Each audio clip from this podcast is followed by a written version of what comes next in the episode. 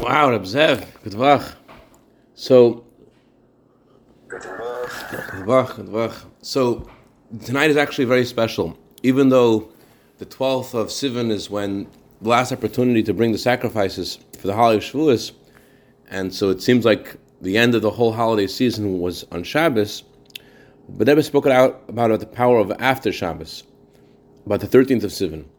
And he said that it's actually when all these special days are finished that you can tell whether or not you made a connection with Hashem in the Torah. But it's precisely when you study Torah tonight and you connect with Hashem tonight, then you can tell that uh, the Shavuos reached you. As the famous uh, expression, how do you know who the groom is by the wedding? The, the, bride, you can tell the bride is. She wears a dress. How do you tell the groom is? You tell the groom is by, by, by the groom is the one who takes the bride home at the end of the evening.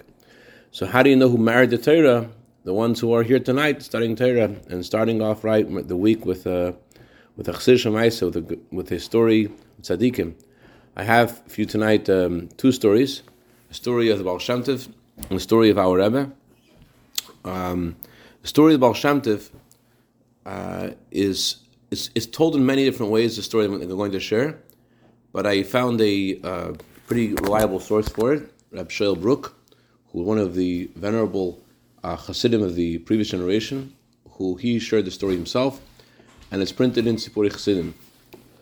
Uh, it was actually Saturday night, and Baal Shem Tov was went on a journey together with three of his top Hasidim, Rab David Mikolayev, Rab David Sirkis, and Rab David Laikas.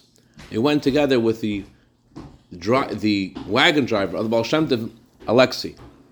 And as, not to be confused with, um, with Alexa. Okay, anyways, sorry for that humor. So, they went together, and, and Baal as often he would, he would tell Alexei to turn the other way, away from the horses, let the horses go by themselves. And in a moment, they had kfitzas haderech, which means they were able to cover huge distances instantaneously. On the Monday, after this journey began on Saturday night, the Monday after this journey began, they went off the road, got stuck in a forest, and they couldn't. It was so it was so dark because of the forest.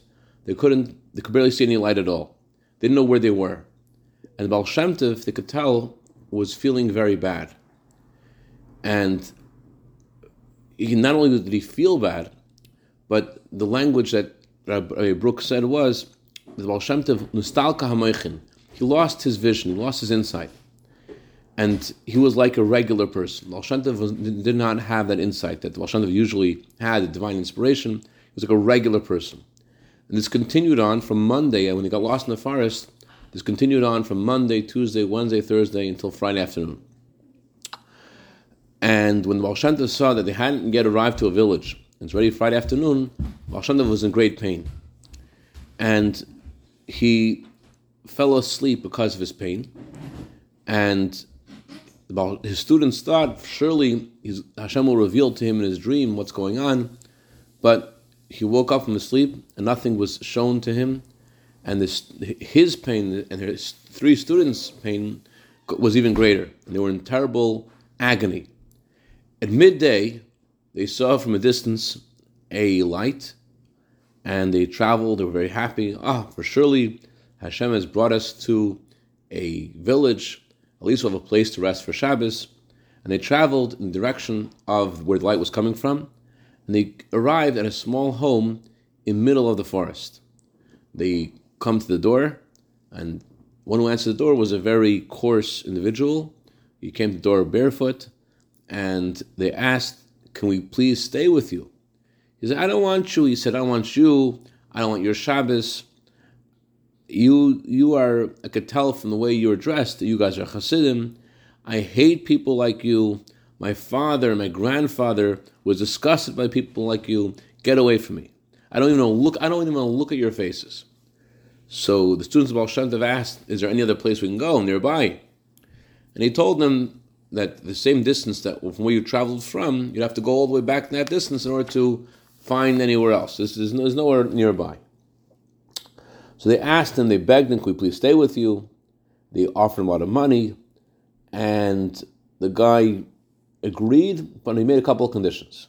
Condition number one is you cannot daven out loud because the non-Jews come to buy vodka and they're going to get scared, they're going to get annoyed by your davening, so you can't daven out loud. Condition number two, you can't daven for a long time because I'm very hungry, he said, I need to eat in the morning and I need to eat early in the evening. And number three, you cannot do the foolish thing that Hasidim do, he said, and check over and over again how kosher I am. I'm going to serve you, you're going to eat, and that's all. So they come into the home, and after they rested a little bit, the Baal Shem Tov asked him if there's a, is there a river nearby where we could immerse ourselves before Shabbos for the mikveh. When the guy heard, they started to curse them and scream at them, and he said, "Now I know your guys are thieves." He was about to throw out all their luggage and all their belongings before Shabbos, and only after great effort did they manage to calm him down that he shouldn't kick them out. In their house, there was no table, there were no chairs, there were no benches. There was like this board on top of these four pegs. And the, the, the rooms were also like empty, barren rooms. There were no people there. There were no, the guy said that there were non Jews buying vodka. There was no one there at all. There were no animals there. There were no birds. There were no uh, cats, nothing. And so they, the, the, the Shem students felt frightened from the loneliness and the, the, the, the like utter like bareness of where they were. And meanwhile, they saw that sun's going down. It's almost Shabbos, and the guy is not doing anything to prepare for Shabbos. He's going from one end of the room to the other. He's eating a watermelon, and he's just whistling. And so night is about to arrive. The guy takes a, uh, a, a, a piece of, of leather, a black piece of leather. He spreads it over the table he takes a, a, a, candle, he sticks it into some some some mud on the table, and he lights one candle. And they didn't see him daven mincha, and uh, he started davening Shabbos, Kabbalas Shabbos very quickly, swallowing words. The way and they um, and he finished davening in, in a few minutes, very quickly. So they also had to quickly finish their davening. They fin- as a condition that they made. They finished their davening, and they told him good Shabbos. And his response was, May you have a terrible year. Okay, they wanted to sing Shalom Aleichem. He started screaming at them and cursing them. They had to be quiet. The guy took a cup of vodka to make Kiddush, and he told me you have to have in mind to be Yoitza to fulfill your obligation with my Kiddush. They begged him, can we please make our own Kiddush? We'll pay you after Shabbos. You don't want to hear anything about it. Said, no, all of you, Baal Shem Tov, and you all have to fulfill your obligation with my Kiddush. And he said Kiddush, skipping words, making mistakes in words. And when he finished Kiddush, he drank almost the whole entire cup, only a few drops left. And he put on a thick black piece of bread on the table, one piece of bread. And uh, they asked him, we have lechem mishneh, two pieces of bread for Shabbos?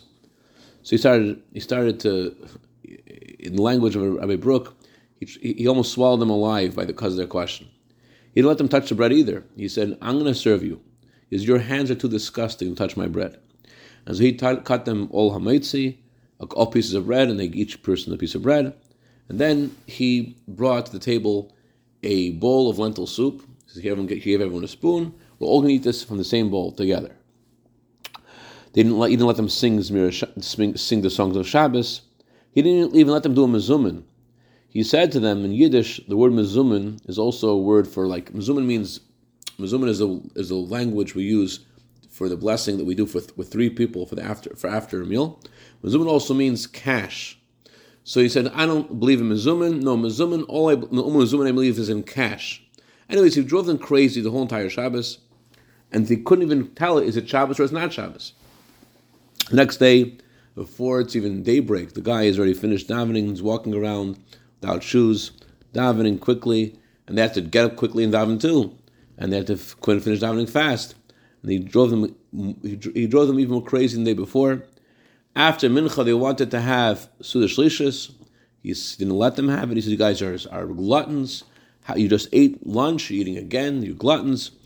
and the the only thing they could do for the third meal, as customary by Chassim anyways, is to say words of Torah, because um, it says in the Torah that uh, when Hashem gave us the man, um, it says Hashem told us, "Don't look for the man on Shabbos, because today you will not find it in the field."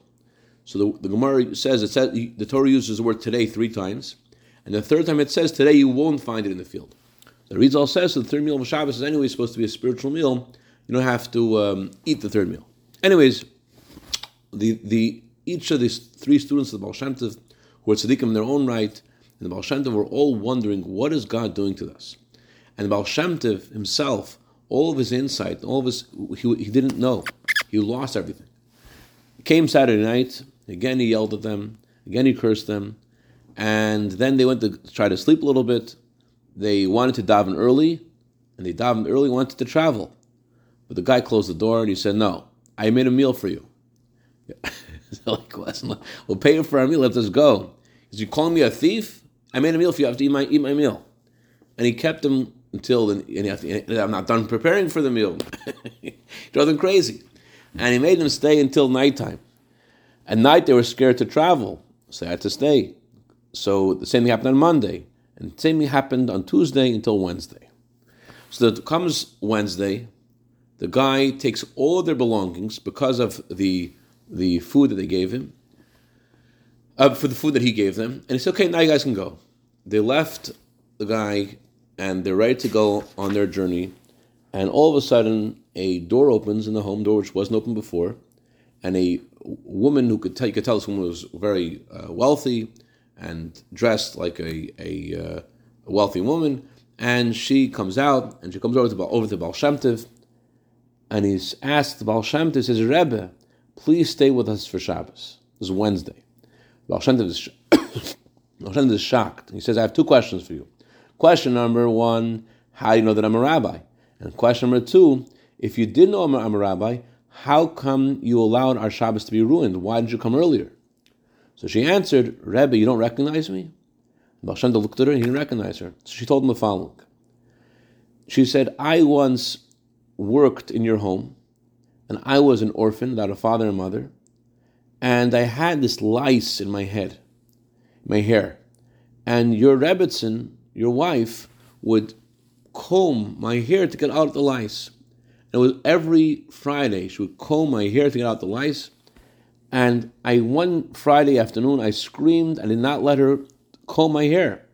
So the Rebbetzin gave me a light slap on my cheek, and you stood there and you didn't say any protest.